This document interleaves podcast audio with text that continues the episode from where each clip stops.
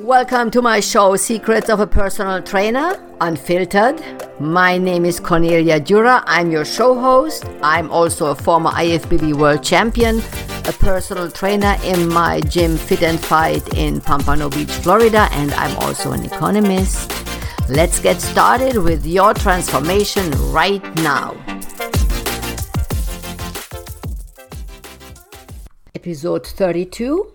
If you decide to sign up in a big gym like LA Fitness, UFit, or other huge chains. So here are some ideas what you should consider when you sign up in a big gym. Let's say the big gym is right around your corner and you can even walk there. Then I strongly recommend to maybe go sign up in that big gym.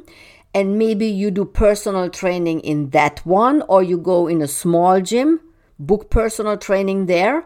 And then you take the paperwork with you and you go to LA Fitness or UFit and you work out there with the personal training from the small gym.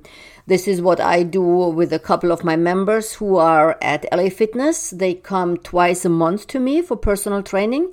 We write down the plans and then they go back to the gym what's right around their corner where they are living, and that's it completely makes sense to do that.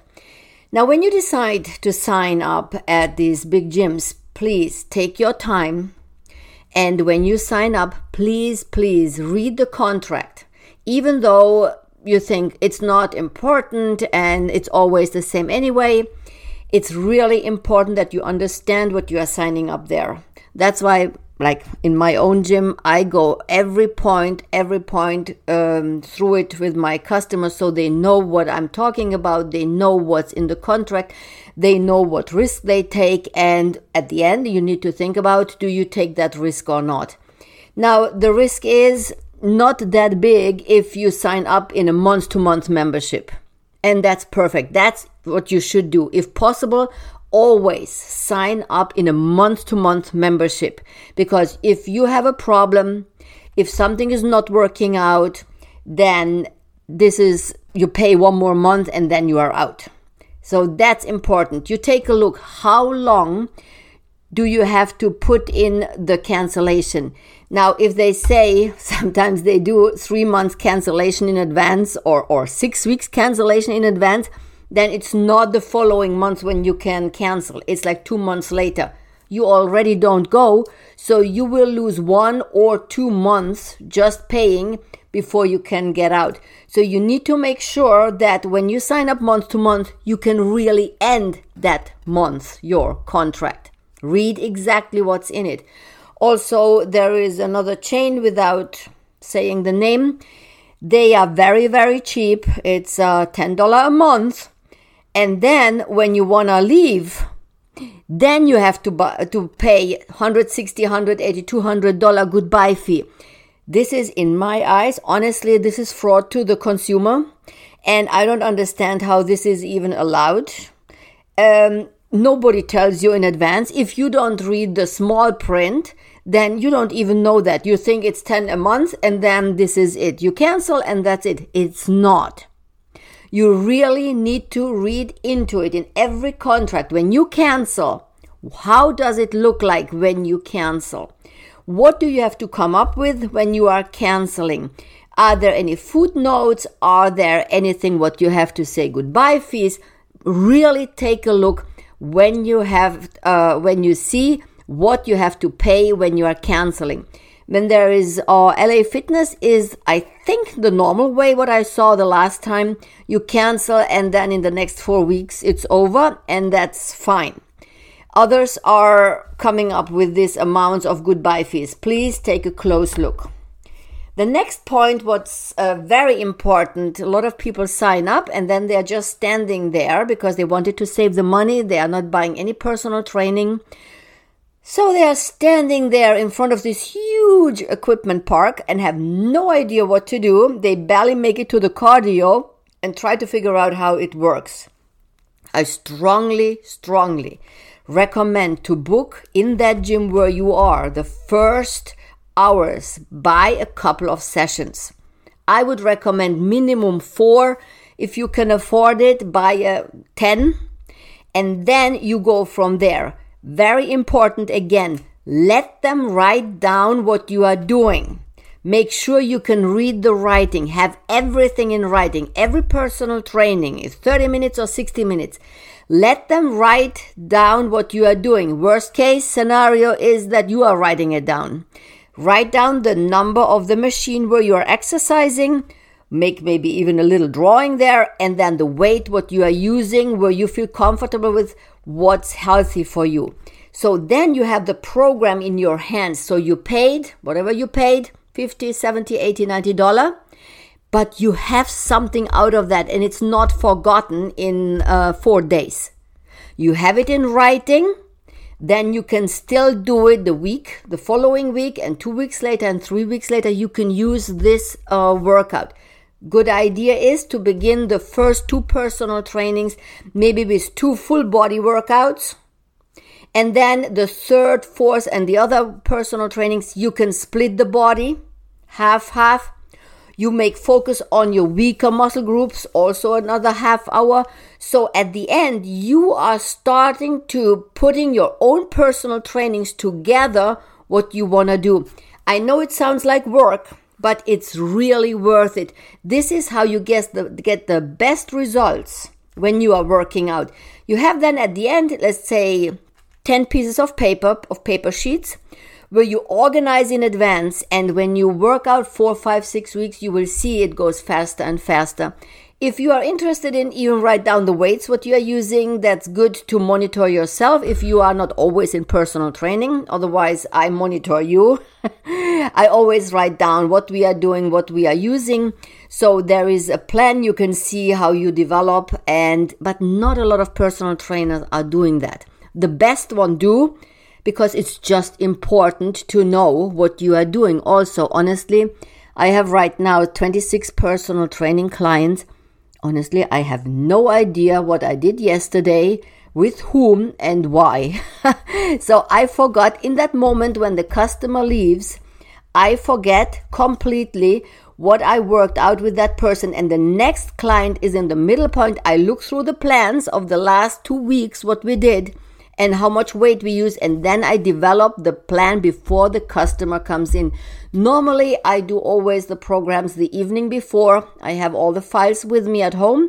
I write down the program for the next days, for the next following 24 hours, and then we go from there. So I make sure that we don't exercise twice in a row, exactly the same machine or the same muscle group. So maybe it's also aging that I cannot remember what I did the day before, but I try really to focus on the next customer when he or she enters the door, and then I don't care anymore what was yesterday and whose personal training I did there. That customer gets in the middle point again when she enters the gym again 2-3 days later. So that is just an idea. Think about that. It's really important to have all these programs in writing. Very, very important. Also, insist to write down the personal training. You or the personal trainer should write down, because this is why you are paying for it. This is yours. This what he's sharing there with you or she, when it's a female personal trainer, that's why you are paying for her knowledge, what she or he is doing with you. Let them write down the personal training. Also, try to be completely independent. Now, when you can afford personal training, I always recommend you can afford it. Do it once or twice a week, whatever your budget is. And then you see a lot of variations there. That's perfect. You are not motivated. You can afford a personal trainer. Do it. But a lot of people just cannot pay $45 for half an hour 2 or 3 times a week. It's just not in their budget. Then it's even more important to write down these exercises. Also, it's a good idea to maybe buy a book or take a look on YouTube. Always try to find somebody who is similar age group as you are. If you look into personal training or on YouTube, try to find a trainer who's talking there, who's around your age group. I promise you, when I was 20 and heavy in bodybuilding, I could not imagine what it means to be in menopause when I'm 54, or to have knee pain or lower back surgery. I could not imagine that, how that hurts and how I have to adjust my own workout. I could not. So if I could not do it, I promise you the younger generation cannot either. So try to find a personal trainer who's around your age group so they understand what you are talking about. They understand maybe when you are a little bit depressed and we don't do that cardio workout on that day, we just switch to something else. We try to adjust as personal trainer to the mood what you are, try to motivate you, and in between when I feel that the client has not a good day, had a lot of shit going on in their businesses, then I try to switch in between the workouts so they can just relax there. They are not, we are not going to the highest weight what normally I would go maybe with that customer. So I switch in between the workouts to adjust to their mood and to how they feel. Be independent. Be independent of the trainer if you cannot afford them. Be independent of everybody and everything. That's why I normally don't like it too much to exercise with friends. Every time when I did it, the friend did not feel like working out, so I had to motivate not only myself, I had to motivate the friend too. So this is really, I don't need that. I motivate myself, hopefully, most of the time. And believe me or not, as the owner of Fit and Fight Gym, and as I love my job, but sometimes there are days where I feel I don't want to work out. I just don't feel like working out at all. And in 90% of these cases, I still make it to the gym to work out. I still make it. I still do the 45 minute workout. And believe me, it's hard for me too. So also I had a couple of phone calls from one former customer, and one customer is in my gym, and they told me because the one just lost 20 pounds in the 7 weeks and just by switching their nutrition. And she told me that constantly listening to me saying no shit food was the sentence what really pushed her not to eat garbage food, meant fried food and overprocessed food. That made the difference. So I made a couple of t-shirts, no shit food, and it's running really well. Customers are buying it. So think about that.